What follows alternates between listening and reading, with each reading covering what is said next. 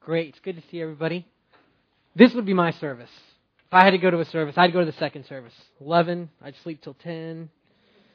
If I didn't have little kids waking me up at 6:30, this would be mine. Um, let me pray, and uh, we'll get started. God, uh, I thank you for this opportunity this morning uh, to be able to come together as a church, and I pray that you would speak to us.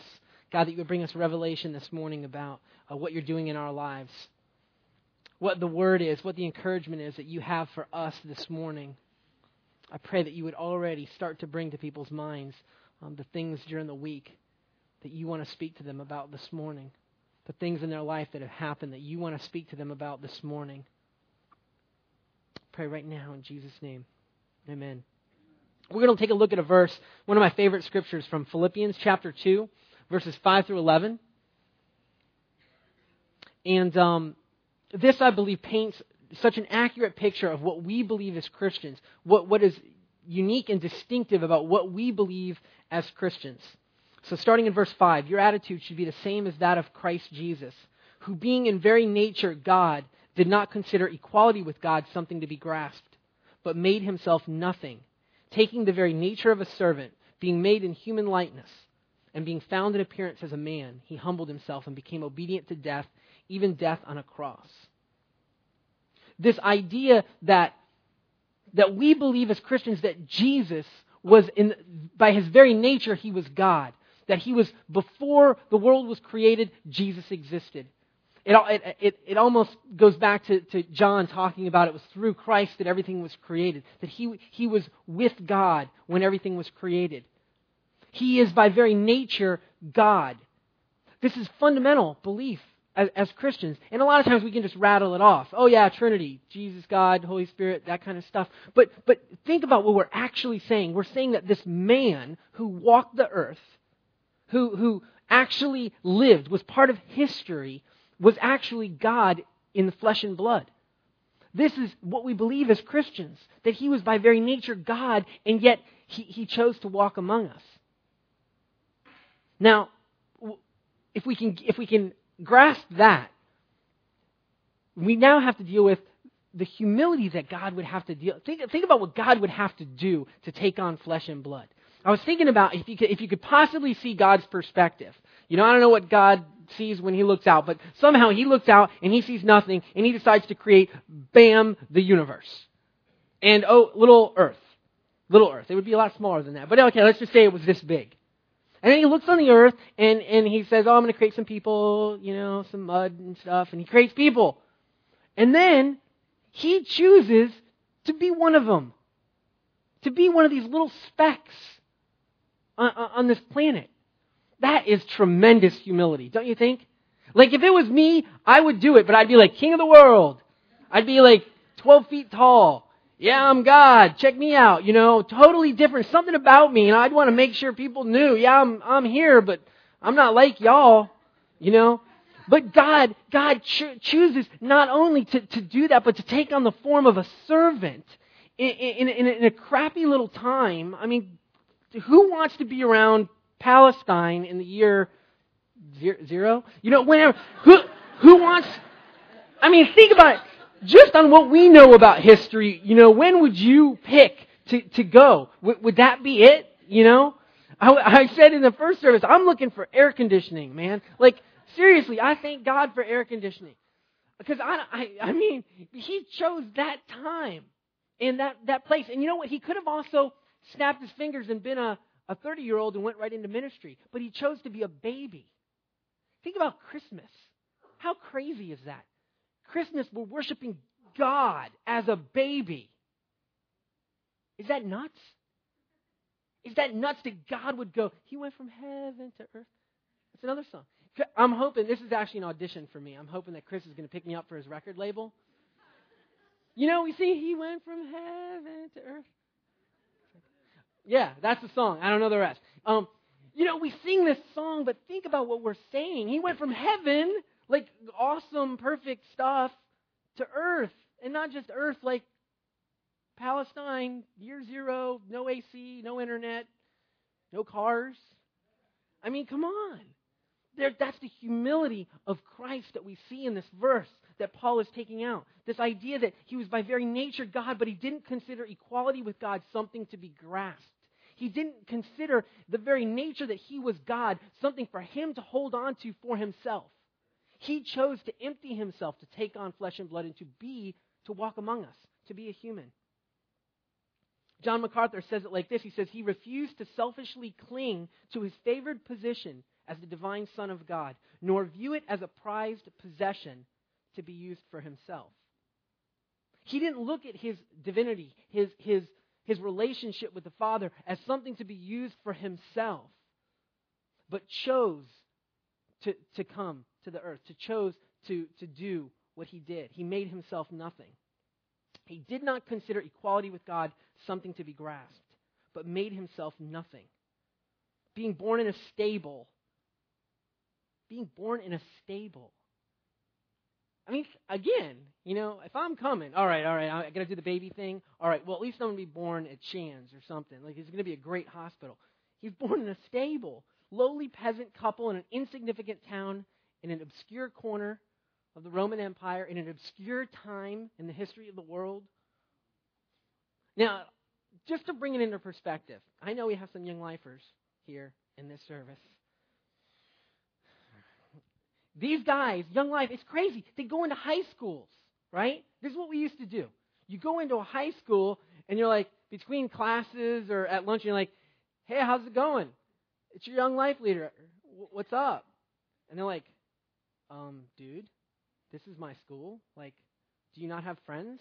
You know, don't you have people your own age to hang out with? Like even we were talking about it between the services, even your like campaigner kids, like the kids that are supposed to know what's going on, they're still like, dude, what are you doing here? You're like, um, just want to be around. But think of the great humility that that takes.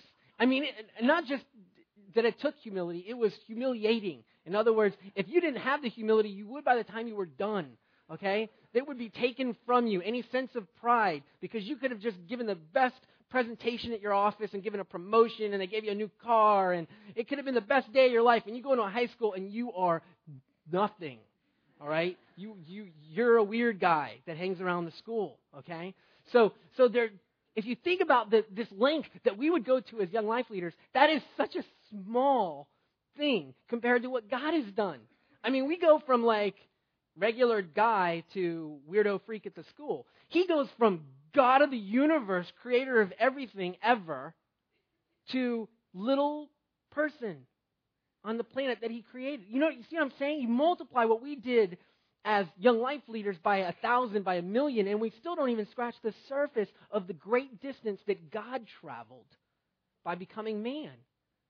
By taking on the, the form of a servant, by taking on the, the, the very nature of a servant, not just a person, but a servant. And then giving himself over to death, death on a cross. Again, if it's me, I'm going to wait until, you know, they're not doing any more crucifixions. I'm holding out for lethal injection. You know, something a little bit better. God could have done it. God could have done it. But he chose to do that. And why? Why did he choose to do this? It shows the great lengths that God is willing to go to to clear the way for us to be able to have relationship with Him.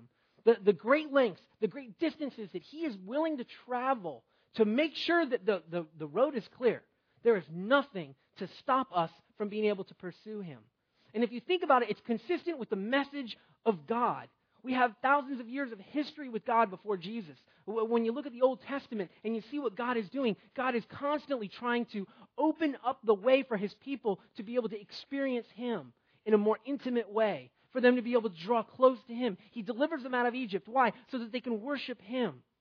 So that they can now enter into relationship with Him in a new way, with freedom. Well, that's just a, a, a small part of what Jesus did. Jesus is the full revelation of the heart of God. He's the full revelation of everything about God. So before that, you know, we could think, well, God's pretty cool. You know, He, he got us out of Egypt, and that was nice and you know whatever but he still did kind of wipe out a couple villages and that freaked us out a little bit. You know old testament stuff can be a little scary. But then jesus comes on the scene and he's like no no no. Everything that you've seen before has been a partial revelation of who the father is but i'm here to show you. If you've seen me you've seen the father. If you wonder if his heart breaks when you're going through a hard time, look at the son who cries with compassion. If you wonder, you know, where is God when things are falling apart, look at his son who's right there with you.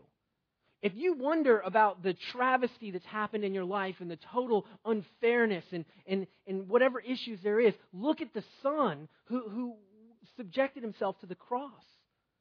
And so, for, for all time, we have this message of, of the heart of the Father desiring for us to be able to draw into this intimate relationship with Him. And Paul paints this picture, I think, so eloquently of just, just reminding us of what God has done with an encouragement, right? Because I think you could do the whole talk. I could be done right now, and that could be the whole thing, and we could pray, and Jesus, love us more, we want more intimacy. But I think there's more than that. I think there's more than just having, you know, the we're going to sing some Christian songs and have a little love fest over Jesus. Yeah, it's awesome, but look at what Paul is doing.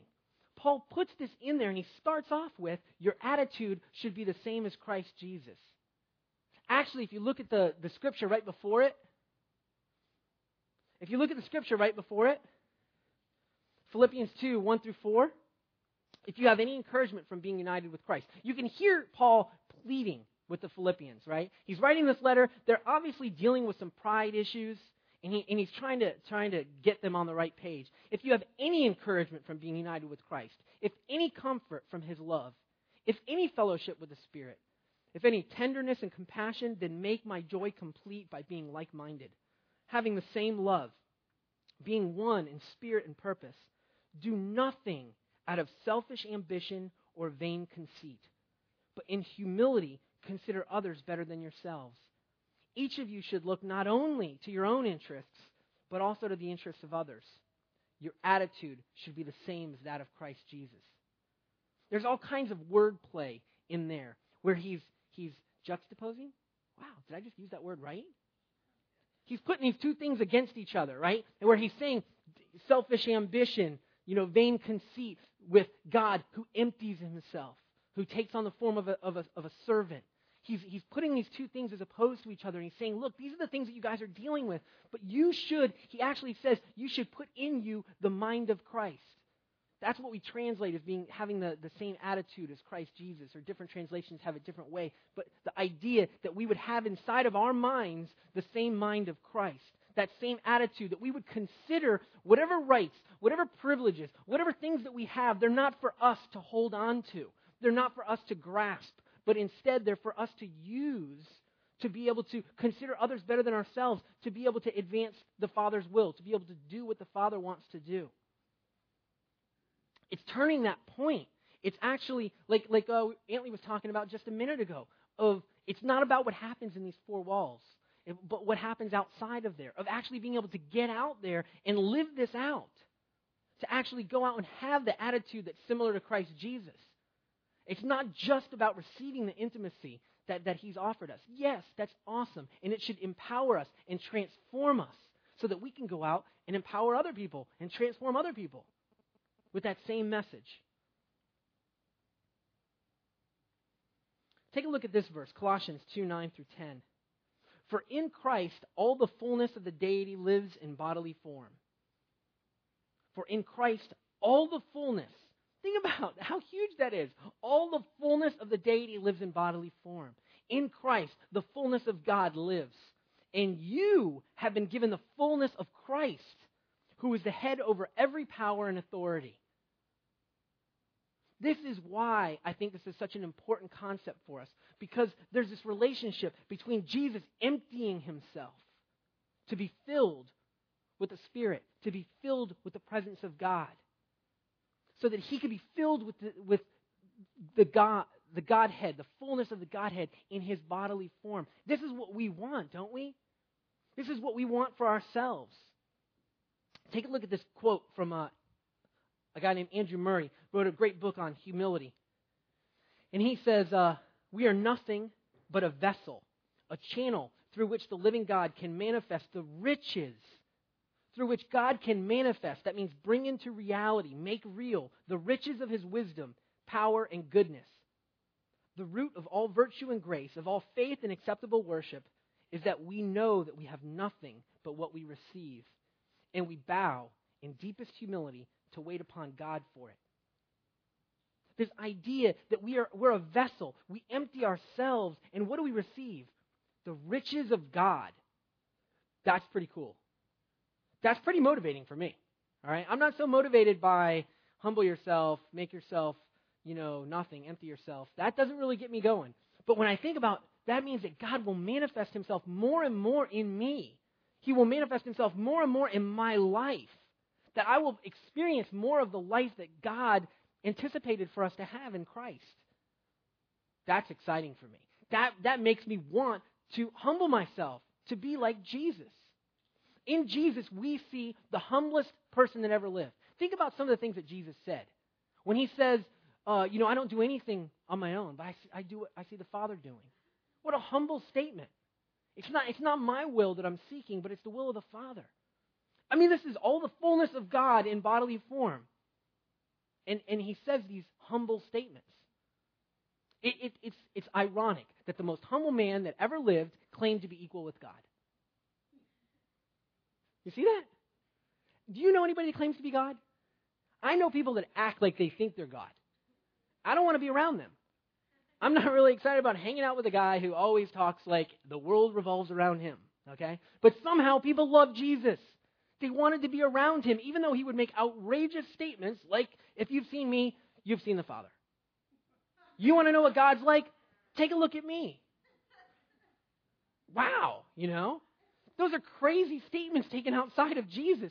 But Jesus did it in a way in humility, in recognizing that he was just a vessel that God chose to use. That the only reason he could do anything was because the Father enabled him by the Spirit, that he was anointed to go and do these things. Not that he couldn't do these things. Oh, wow, that guy got healed? Yeah. Had no idea that would happen. Yeah, I just, I prayed. I didn't know. He wasn't doing that. But he was saying, No, I've been anointed by God. I'm, I'm humbled by the fact that God's going to use me to heal you. That's the kind of attitude that Jesus portrayed. James, James quotes in uh, chapter 4, he says, God opposes the proud, but gives grace to the humble. This is a consistent theme of Scripture that God opposes the proud, but gives grace to the humble. We want more grace, we can be more humble.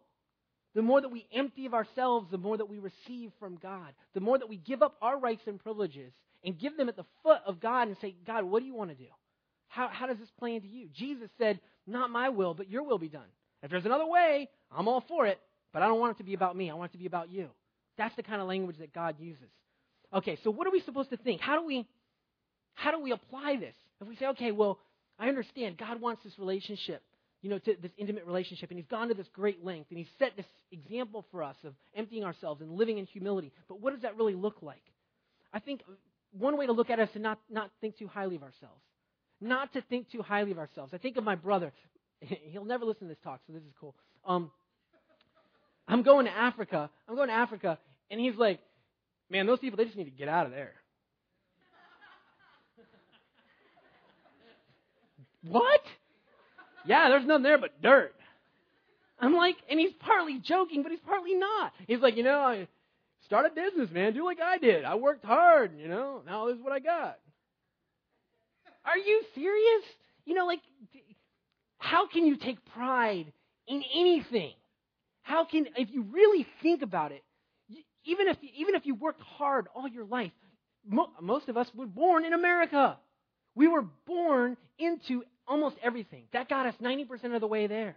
How can we really take pride? It was really weird. Yesterday I was at a football game. And so I was, I was putting together, you know, the talk and stuff. And so I was really thinking about pride and humility. Don't ever go to a football game thinking about pride and humility. It'll, it'll whack you out. Football games are all about pride, and it's obnoxious. You're like, Tennessee, yeah, you stink. Like, who are you? And who are they? It's like I went to this school, what, over 10 years ago, and I never played football, never put on, you know, the pads, never went out there and played, and yet somehow I'm the representative. I'm the proud one from the University of Florida to say, you, Tennessee fan, you stink. And this guy somehow is humiliated by it. You, you stink because the school that you went to 20 years ago, they have a football team that you don't even know any of the players, but they just lost. you really stink. How weird is that? But it, it's the way that we're, it's like part of our carnal nature is to be proud people and to find pride in these weird things.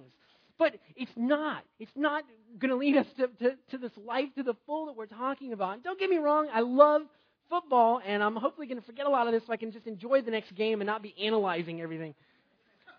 At one point, the guy behind me yelled at one of our, the, Brandon James had this awesome game, and he dropped the ball, and the guy's like, nice job, you know, next time, hold on to the ball. And I'm thinking, who are you? It's like you're 50 years old, you're intoxicated, and you're yelling at this kid who's had this great game. Like, but anyways, wow, that was off. Okay, so this idea that we shouldn't think too highly of ourselves, that we really need to think about what is it in our life that we take pride in. Because if it all comes from God. I'm not saying that you shouldn't recognize the good things that you have in your life and that you shouldn't work hard and be able to look back and say, wow, look at these great things. But you know what? They're an accomplishment that comes from God. It would be stupid for Tebow if you were to go, Tebow, man, good game. Oh, what, me? Oh, no, that, that 40 yard pass, I just dropped the ball. And next thing I knew, the guy picked it up and ran. You know, that's not, that's not humility. Like, oh, yeah, I thought, man, I thought I dropped the ball, and next thing I knew, the guy had it, you know? No, you are a good football player. It's okay to say that. You don't have to, you know, every time qualify, well, no, I'm not really a good football player. Just, you know, God played football out there for me. What? You can say, I'm talented, I'm gifted, I'm happy that God has chosen to use me as a vessel. Like Andrew Murray was talking about, this idea that I'm happy that God has chosen me as a vessel. We shouldn't think too highly of ourselves, but we shouldn't think too lowly of ourselves. We need to remember that we're more than just, I'm, I'm a sinner saved by grace, brother. I'm, I'm just another, I'm a beggar. I'm a beggar just showing other beggars where the food is. We have to get past that. We, we have to move beyond that because we're, we're children of God. We're the righteousness of God. I mean, these are promises of Scripture. You're not going to find those as promises of Scripture. Jesus said, Y'all are just beggars, and I'm going to tell you where the food is. Jesus doesn't say that, but that you are the righteousness of God. That in Christ, the work that's been accomplished for you is that you are the righteousness of God. Wow. Can you take pride in that? Well, you can take pride in what God's done. You can boast in God. You can boast in what God has done to make you that. This is it's an attitude. It's the way, it's the way that we communicate it. Just like Jesus was somehow able to say, I'm God, and at the same time come across humble, this is our calling. This is the attitude that Paul is asking us to have, that we would, rec- that we would have that same type of humility. Hmm. Recognizing, recognizing that it's all by grace. There's nothing that we have that doesn't come by grace. There's nothing that you've done to earn what God's done for you. It's just another form of pride. Even when we go and we try to work hard for God, that's just another form of pride. You know, people think that, you know, a, a crackhead or a prostitute or whatever, they think that these people are so far from God. Oh man, we really need to go minister to them. They are so far from God. You know who's far from God? The person who thinks that they've got it all together. The person who thinks, I'm a self made man. I've done it all on my own. You should do it on your own too. That person is the masterpiece of Satan because he, he really believes he doesn't need God. And that is the only thing that's going to stop, stop him from going after God. God's already cleared all the barriers, He's opened up the road. It's clear. All it takes is for us walking down the path. But if you think you've got it all together, if you think you don't have a need for God, then you, you're in the place where you're furthest from God because you're not going to you're not going to accept what He's already done for you. So, what does it mean? Okay. What does it mean to be humble? How can we apply this, River City Church? How can we, River City Church, apply this message to our lives? How, you know, where can we look for how God might be using this? Where is it the Spirit might be pulling you that you might need to humble yourself? I don't know. I can't tell you. We're going to have a great opportunity here to pray in a little while. But I can give you some examples of stuff. You know, we're all about risk at River City Church. Listen to this. In other words, in all its forms, humility is the risk of losing face. Humility is the risk of not being noticed, not being appreciated, not being praised, not being rewarded. Lowliness runs the obvious risk of being looked down on. John Piper said that. This idea that real humility is risky. If you really humble yourself, people aren't going to notice if they noticed, was it really humility? You know what I mean? hey, check me out, I'm humble. You know, it's one of those things you really can't, it's not going to happen. As soon as you think you got it, you don't have it, you know?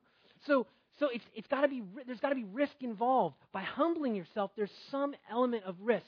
I think about for me, a lot of times, you know, I hesitate to come forward for prayer at the end. You know, like, oh, there's an opportunity for prayer at the end. But I don't want people to think, you know, whoa, that I that I'm I'm crazy or that I did something weird this week or whatever. You know, I'm thinking about what other people think. Well, that's my own form of pride. There is a risk associated with humbling yourself. There's a risk associated with uh, Gina talking about giving it to God and saying, "Man, I can't I can't do this on my own." There's a real risk and humility there, and saying, "You know what? If anything good happens, if I get the job and I get into school, it's all by God's grace." There's real humility in there, but there's real risk. There's real risk in, in, in, in doing that. And that's what I want to encourage us to do um, this morning. Right, right now, let's go ahead and stand and pray.